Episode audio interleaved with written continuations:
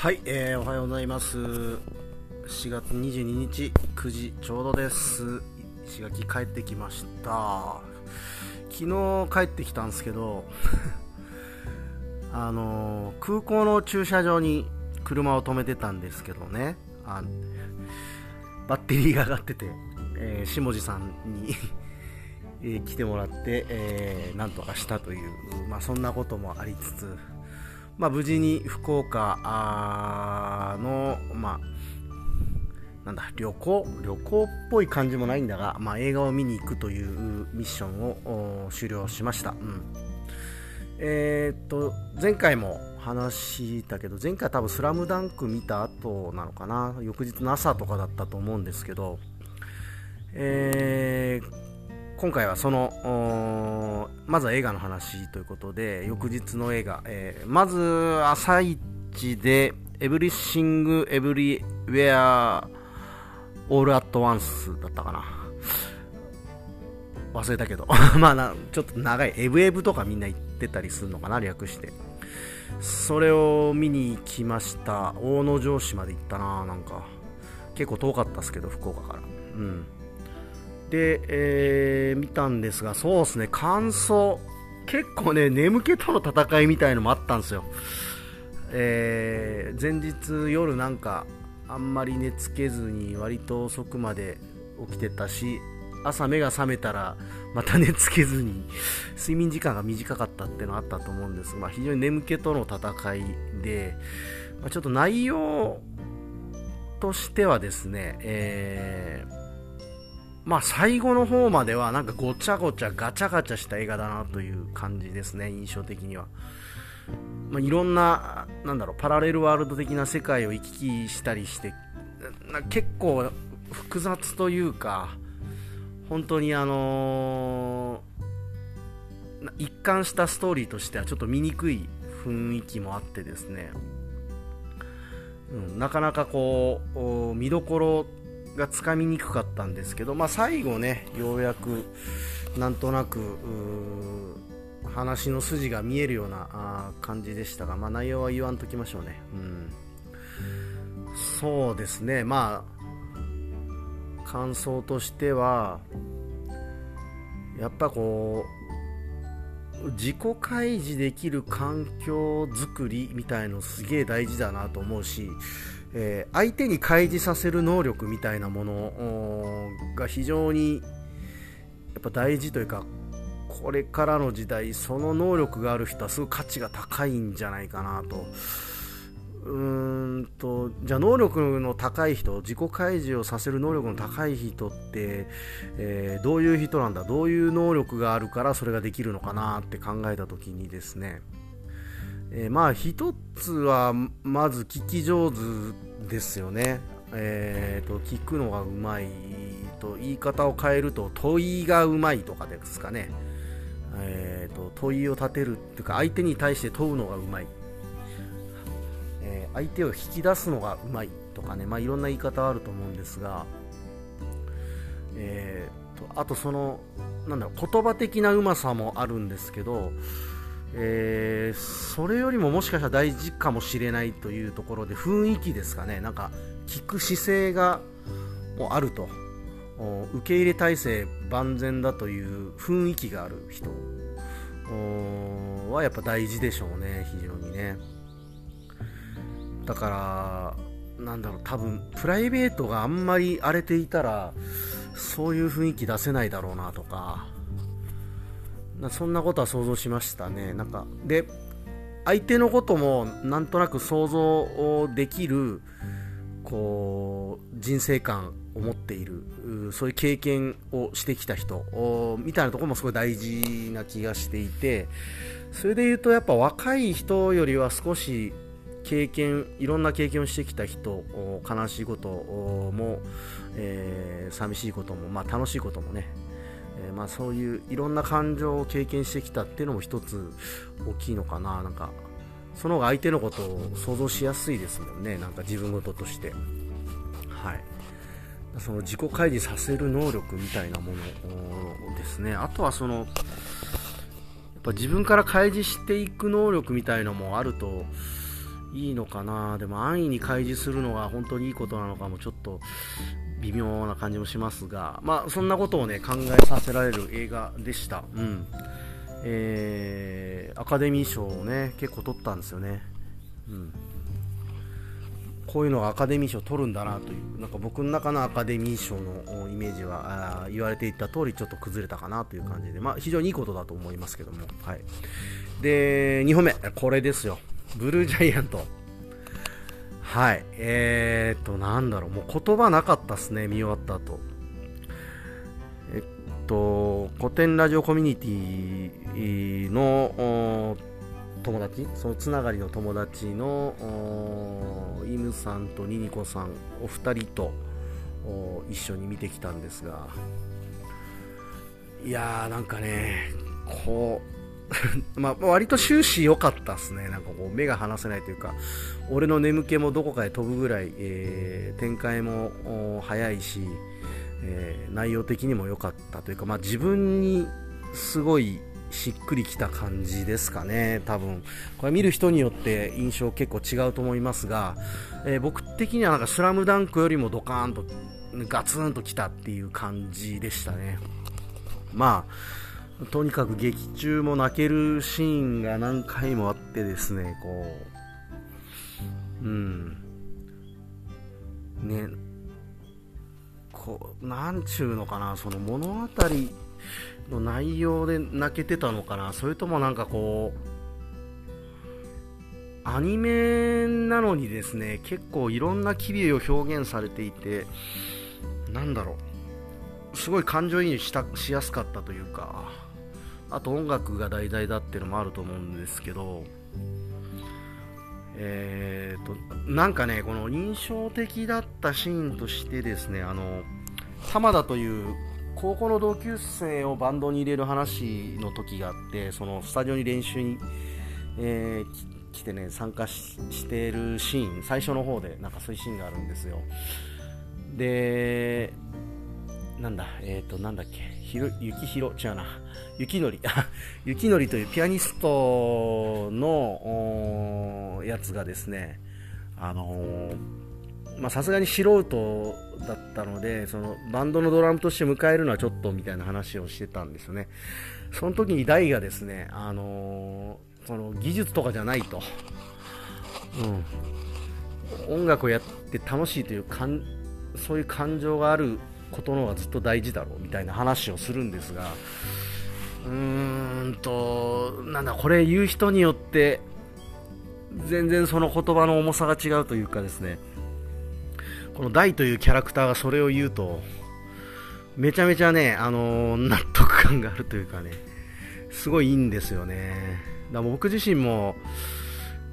結構いろんなライブも見たしバンドもたくさん見てきたんですが自分がいいなって思うバンドって必ずしも技術があるとかテクニックがあるバンドではないんですよ。もちろんテクニックがあってあのー、さらに積み重ねるものがあるバンドがやっぱメジャーデビューとかしていくとは思うんですがいやいいバンドはねテクがなくてもねなんだろうその音楽に気持ちがこもってるんですよね。気持ちを音楽で表現できてるんだと思うんです。逆に言うと音楽じゃないと気持ちが表現できないぐらいの人なのかもしれないですよね。なんかそういう人たちって。うん。なんかねそういうなんだろう結構芯食ってんなってまあ俺が思う芯食ってるなんですが芯食ってるなって思うことはたくさんあってですね。非常に良かったな。でやっぱり漫画で見ていたそのもの特に、まあ、音楽に関わる漫画なわけじゃないですか。となるとやっぱ音ってみんなもう想像でしか描けないんですよ。漫画のうちはね。これが映画になるときにその想像で描いていたもしくは描いてもいなかった音がリアルに聞こえるようになるとですねこれはもうなんかなんか途切れてないというかずっとね流れてるんですよ。分断されてないもう。でこう人によってバラバラに多分描いていた音楽がこう同じものになっていくんですよね。これはまあ良し悪しもあると思うんですけどいや一つの形としてこの音楽をこいつらやっているんだってのを表してくれてなんかだからストーリーに純粋に入れたというかですね、うん。まあ、音楽とストーリーを一体的に見れてすごい気持ちよかったですね。いや終わった後のあの放心状態やばかったんだよな、ま、マジで、うん、なんかああいう気持ちになったことあったっけ？みたいな風に思うぐらいなんか自分は本当にグッときましたね。やられたなって感じでした、うん。まあ、非常にいいので、えー、もしまだ見れる人は、えーと、できるだけ音響がいい映画館を選んで行かれることをお勧めします。今回それでいいとこ選んでいったんでこれの絵ももしかしたらあるのかもしれないですね。まあ他で見てないので、えー、そこは比較できませんけども。で、映画2本見て、えー、っとですね、その後、ちょっとパインの同梱する、えー、っと、パインのギフトに入れようかなと考えている、この話もしたかな、前回。パインの認知度を上げるための、えー、冊子なのか、まあ、印刷物ぐらいで言うといいのかな、うん、をのデザインをちょっと頼みたい人がいてですね、まあ、その人にお会いしてちょっといろいろ話をしてきました。うんとそうですね、えー、だいぶイメージが明確になってきたというかですね。うん。でそうだな。どういうものを作りたいかということをざっくり、えー、お話しさせていただくと、僕の商品を売るための印刷物ではなくてパインの認知度を上げるための印刷物を作りたいですね。であのー、なんだろうな。とりあえず現状の話をすると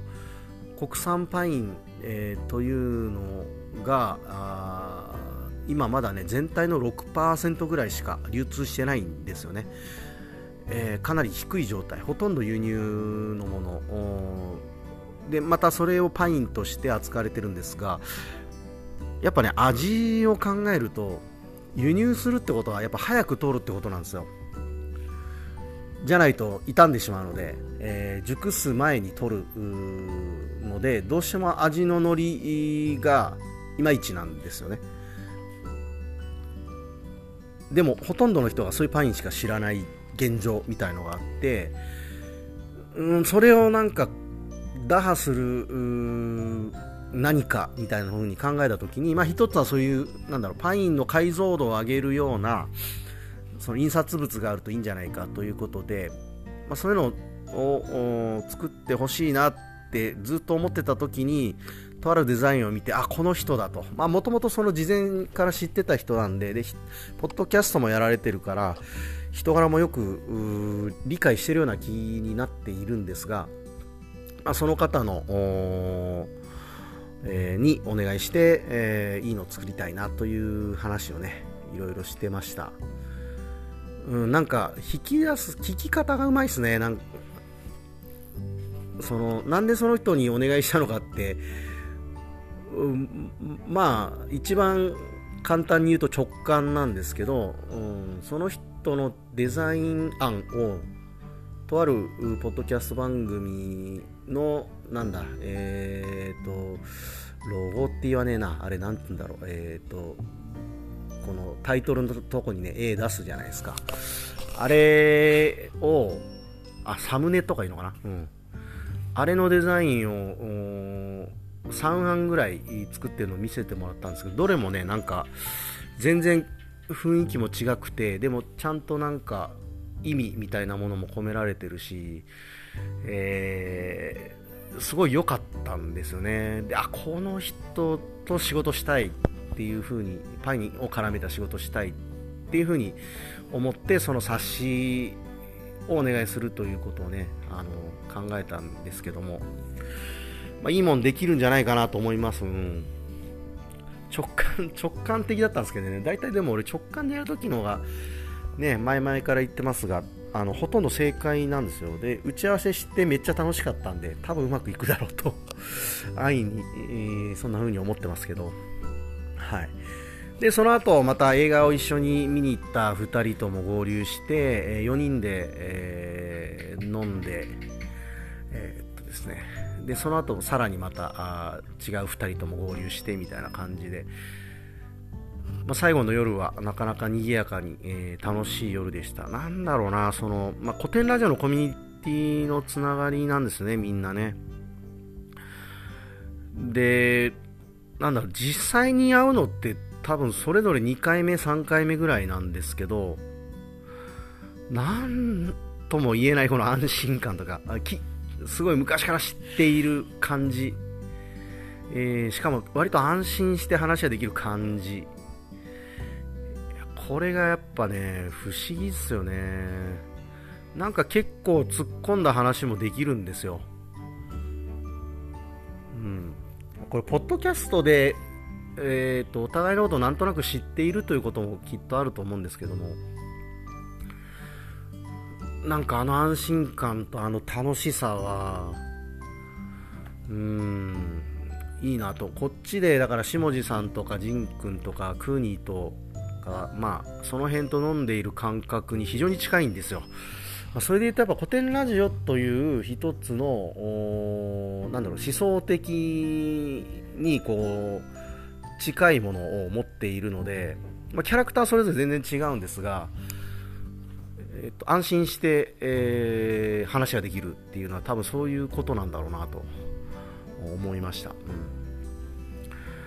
えー、非常にいいですね。また福岡は秋に行く予定なのでその時もねまたぜひ今回会った皆さんとお会いして、えー、また